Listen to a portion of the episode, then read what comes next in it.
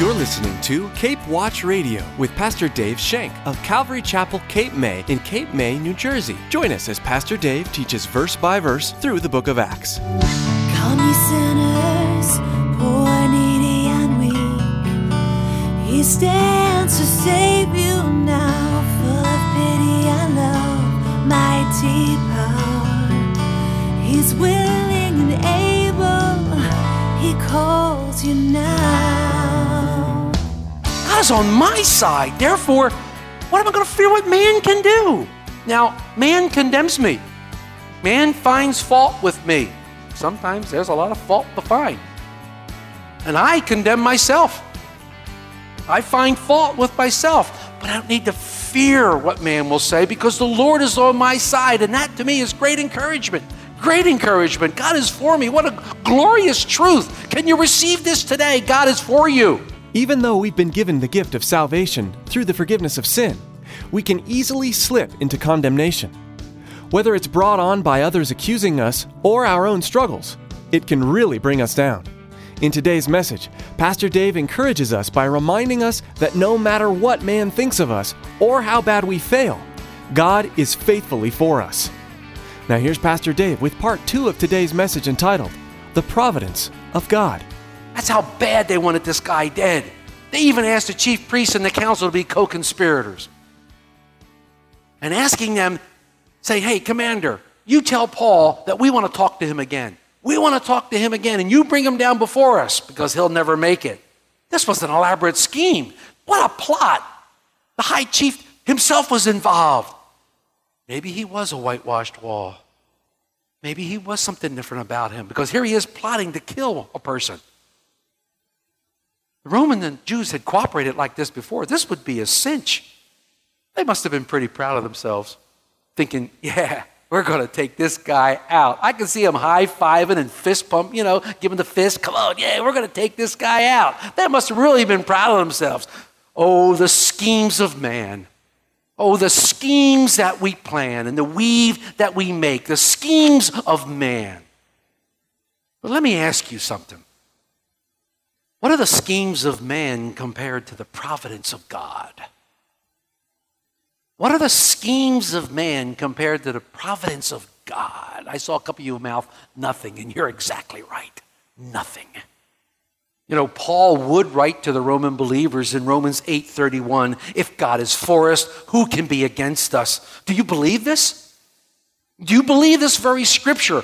Can you receive this? Can you receive the scripture? Because it's interesting that the, in his commentary, the commentator Newell says this quote, Our weak hearts, prone to legalism and unbelief, receive these words with great difficulty. God is for us. Why is there difficulty in receiving this? Because we have failed him, but he's for us. We are ignorant of his ways, but he's for us. We have not yet brought much fruit, but he's for us. If God is for us, who can be against us? This is the question Paul asked. Now we know that Satan is against us. We know that the world is against us. But the idea here is who is Satan compared to God? Who is the world compared to God? David, once again in Psalm 118, verse 6 says, The Lord is on my side. I will not fear what man can do. The Lord is on my side. I will not fear what man can do. So here David's saying, Hey, the Lord's on my side. He's on my side. It's like we had first choice. We had first choice of all the people to play on our team. And before we chose him, he chose us. He chose us, and we're on his team. We're on his team. And if, in case you haven't read the end of the book, we win. We win. How comforting it is, how reassuring it is. God is for me. God is for me. Say it. God is for me. Yes, He is. God is for us. God is on my side. Therefore, what am I going to fear what man can do? Now, man condemns me. Man finds fault with me. Sometimes there's a lot of fault to find. And I condemn myself. I find fault with myself, but I don't need to fear what man will say because the Lord is on my side. And that to me is great encouragement. Great encouragement. God is for me. What a glorious truth. Can you receive this today? God is for you. if you've accepted the sacrifice of his son, Jesus Christ, if you're born again into a living hope, God is for you. You're on the winning team. He is with you. And because God is with you, God is for you, I don't care what the forces of hell may have against you. They are nothing compared to God. They are nothing compared to our God. How do I know this? Because Paul continues and he says in Romans 8:32, he spared not his own son, but delivered him up for us all. The word delivered up here means speaking of the cross. God delivered his very own son, Jesus, to die on a cruel Roman cross.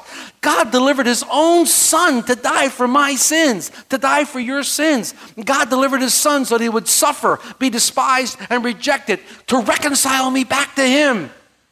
It was God's way of telling me he loved me. It was God's way of saying, I love you. And this is the demonstration of my love, my son hanging on a cross, dying for you.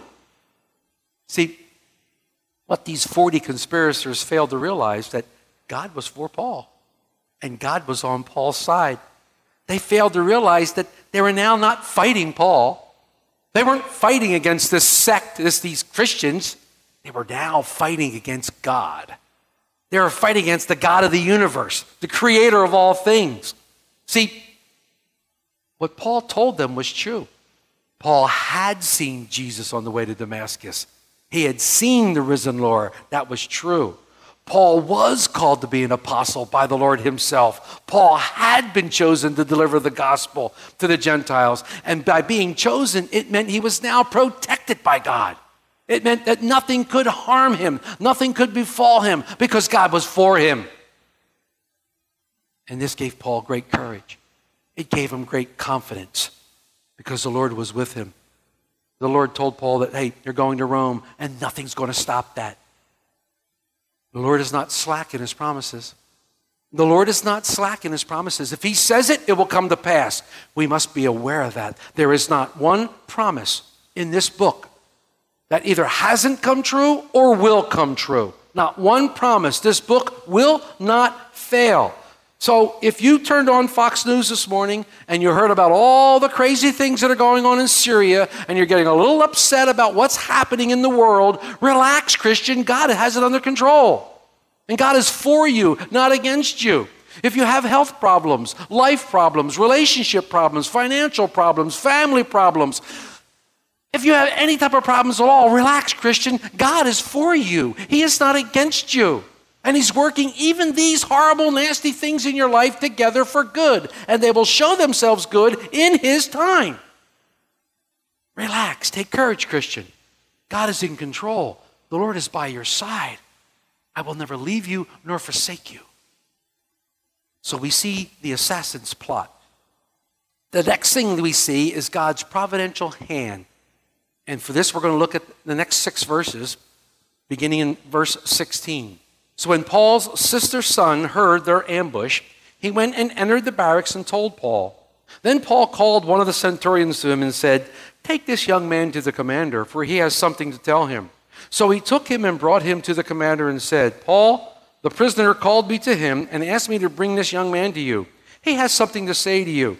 Then the commander took him by the hand, went aside, and asked privately, What is it that you have to tell me? And he said, the Jews have agreed to ask that you bring Paul down to the council tomorrow, as though they were going to inquire more fully about him.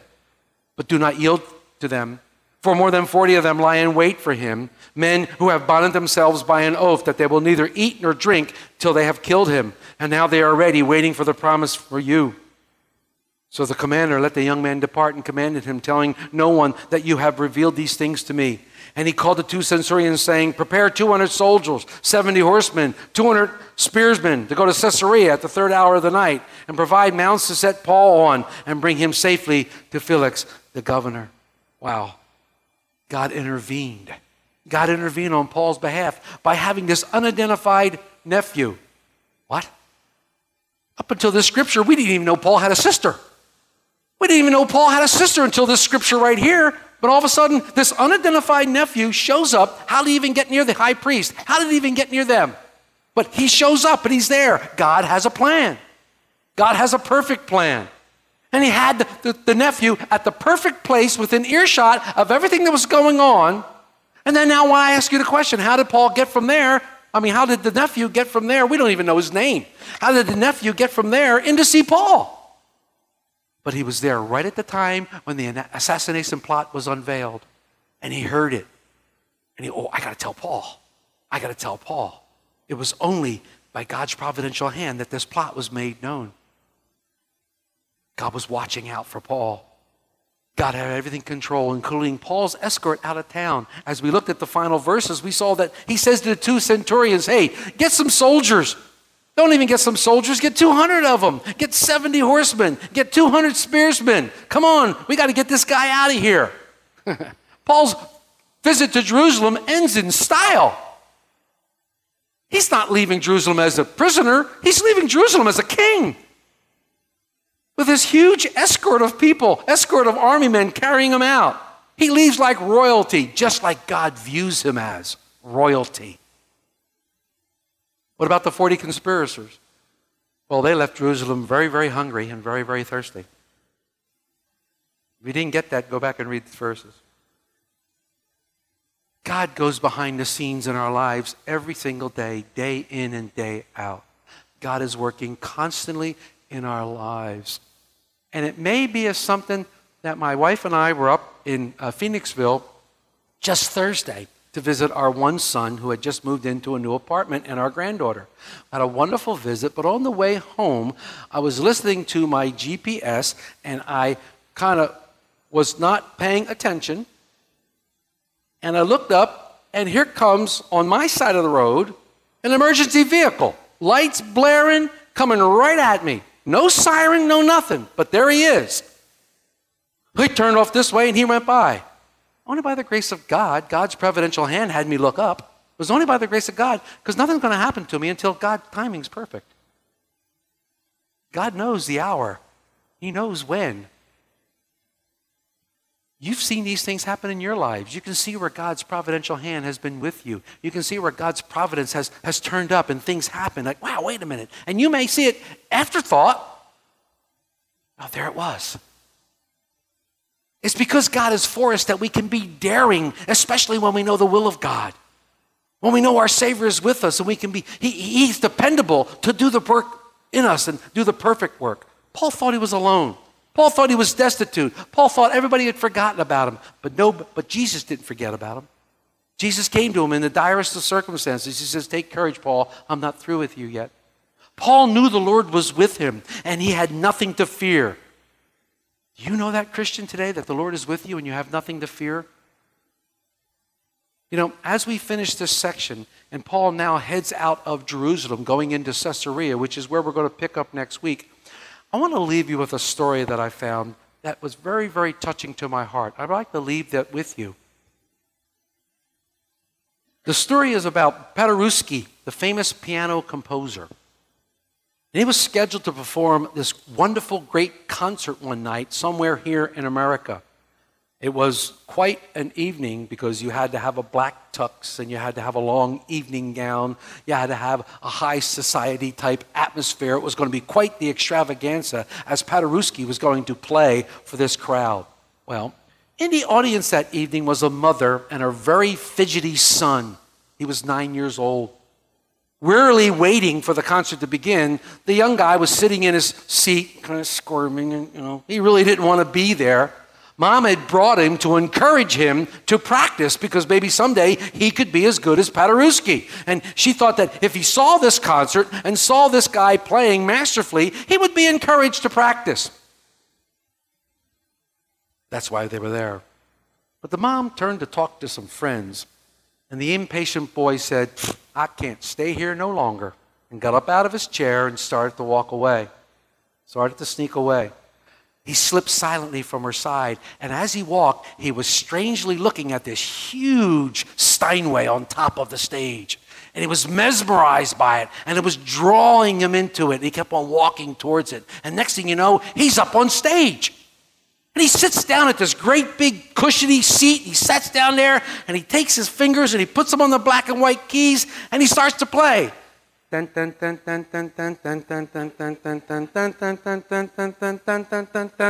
Anyhow, the crowd goes crazy. They're looking at him, and now this tucks in their black coat and all their. They're, they couldn't believe it. They start yelling at him, "Get off the stage! You're ruining the concert!" They start yelling all these horrible things at him. You're get on. They're these people. But he doesn't stop. Backstage, Paderewski hears the commotion. He grabs his tux jacket and he runs out on the stage and he sees the kid. Paderewski slowly walks up behind him, puts his arms around him, and starts making a counter melody. Paderewski's making a counter melody to the kids' chopsticks, and they're playing this beautiful music. And the entire time it's happening, Paderewski's talking in the kids' ear Don't quit. Keep going. Don't quit. Don't stop playing. Keep going. Don't quit. Not only was this guy a great pianist, but he was a wonderful mentor as well. Wonderful mentor. I love this story. I love this story because we have been called by the Lord to play this crazy melody. We've been called by the Lord. Each of us has been given a melody to play, and your melody may be different than mine. And, and we are called by the Lord to play this beautiful melody. And the melody is for Jesus Christ. The melody that we play is from our heart, it's for Jesus Christ. And though we generally wanted to do our very best, nobody can accuse of not wanting to do their very best for the Lord Jesus. But you know what? Occasionally we've done or said something wrong. We said something to the wrong person at the wrong time, or, or you know, we've, we've not lived up to our own expectations, not to mention the standards of His service. You know, I don't know what your melody is, but sometimes my melody sounds like chopsticks. My melody just sounds like chopsticks. And you know what? Sometimes people in the gallery are yelling at me to get off the stage. Sometimes people in the gallery are yelling, Yeah, you don't know what you're talking about. Give up, quit. They try to get me to quit, they try to get me to slow down. But I've been called by the Lord. You've been called by the Lord to do a service for Him. Don't let anybody tell you to quit. Don't let anybody tell you to give up. Don't let anybody tell you to change your methods, to change your being. Don't let anybody tell you those things. The Lord wants us to continue to play our song, no matter what melody that is, because the Lord wants to encourage us. You know what? I don't know. Maybe you've been like me. You know, I know He wants me to continue, and I desperately need to be encouraged. But you know what? I failed so miserably so many times. I fall on my face. I've let Him down. Sometimes I'm just not any use for him. And the enemy continues to hammer me and, and, and keep me discouraged and keep me down. At the right time, the master appears behind me and he wraps his arms around me and he starts playing the melody with me, his counter melody to my melody. And it's beautiful and it's glorious. And his presence is overwhelming and it sustains me through yet another day.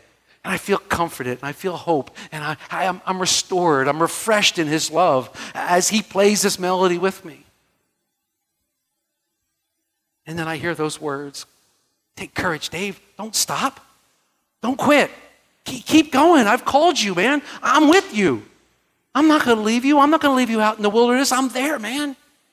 Continue.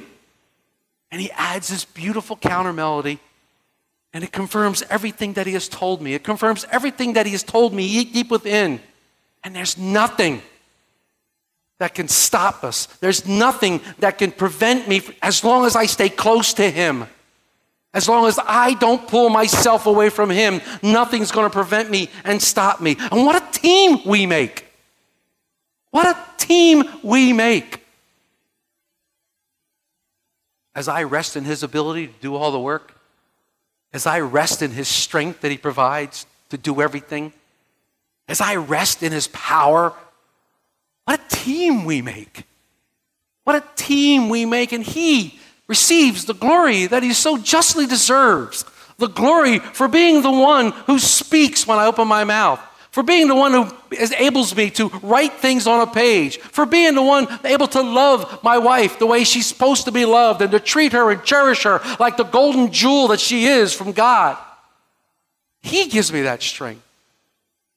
He gives me the strength to love you and to love those people that come in, those other people around the world, other people everywhere, people who hurt, people who don't like us. But He gives us the, the power to love. And He does all that. I can take no glory.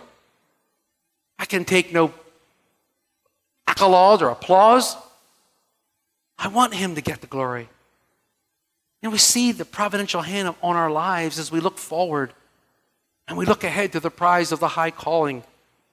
There's not one of us, there's not one of us in here who knows Christ in a strong and deep way. There's not one of us in here who doesn't have a relationship with Him who can't wait with bated breath, with tears in your eyes, to hear those words, Well done, good and faithful servant. Enter into the joy of the Lord. Man, I can't imagine what it would be not to hear those words. I can't imagine what it would be. That's my goal. That's my purpose. That's what I do. And nothing or no one can prevent that from happening because it's His will and it's His to accomplish in me. And when I hear that and I think of that, I'm overwhelmed with His peace. And I know that I serve a mighty God, a God who is only for us and never against us, a God who wanted a relationship with me so bad, who wanted to, to hold me in his arms and tell me he loved me so bad that he would allow his only son to be brutalized and die in order to have that relationship with me. And he did it for you. Are you discouraged? Don't be. Don't be discouraged. Don't be discouraged, Christian.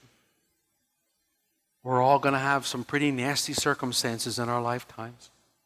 Some of us will be the same circumstances, some of us will be different circumstances, but there'll be circumstances nevertheless. But the one thing that never changes is the God that we serve. He does not change. He does not change. And He's telling you today, I am with you, I am beside you, and I love you to the point that I gave my son to die for you. And that you can glean on, and that you can take, and you can look ahead to the prize of the high calling. You can look ahead and keep your eyes focused on what is real and what is major. Let the minor stuff flay away, let, let it just pass by. Keep your eyes focused on the Lord Jesus Christ because He has it all under control and He's waiting for you with arms open wide. Let me leave you with another one of my many, many, many favorite scriptures. The Apostle Paul wrote this one 1 Corinthians 15 58. He says, Therefore, my beloved brethren, and I can say to you, therefore, after everything we've said, after everything we've just discussed in the last several weeks about this Paul and about this visit to Jerusalem, and I can say, beloved, my family, my family, you guys. Paul says, therefore, my beloved brethren, he says, be steadfast, be immovable, always abounding in the work of the Lord, knowing that your labor is not in vain in the Lord. There's much more Pastor Dave would like to share with you, but we've run out of time for today. This has been another edition of Cape Watch Radio, the radio ministry of Pastor Dave Shank of Calvary Chapel, Cape May, in Cape May, New Jersey. Pastor Dave will continue teaching verse by verse through the book of Acts next time. You can order today's message for free by emailing us at info at capewatchradio.com. Sometimes it's just easier to call. Our phone number is 609 884 5821. We'll be happy to help you. Again, that number to call is 609 884 5821. You can learn more about Cape Watch Radio, Calvary Chapel Cape May, and Pastor Dave at our website, www.capewatchradio.com. All of Pastor Dave's messages through the Bible are available to listen to or download for free at capewatchradio.com. That's www.capewatchradio.com. You'll also find contact information, driving directions to the church, and details about activities and upcoming events on our website. You can also subscribe to the Cape Watch Radio podcast. Subscribing is easy. Log on to capewatchradio.com. Click on the subscribe button or simply search for Cape Watch Radio in the iTunes Store. Well, that's all the time we have for today. From all of the production team here at Cape Watch Radio, we want to say thank you for tuning in, and please make plans to join us again for the next edition of Cape Watch Radio.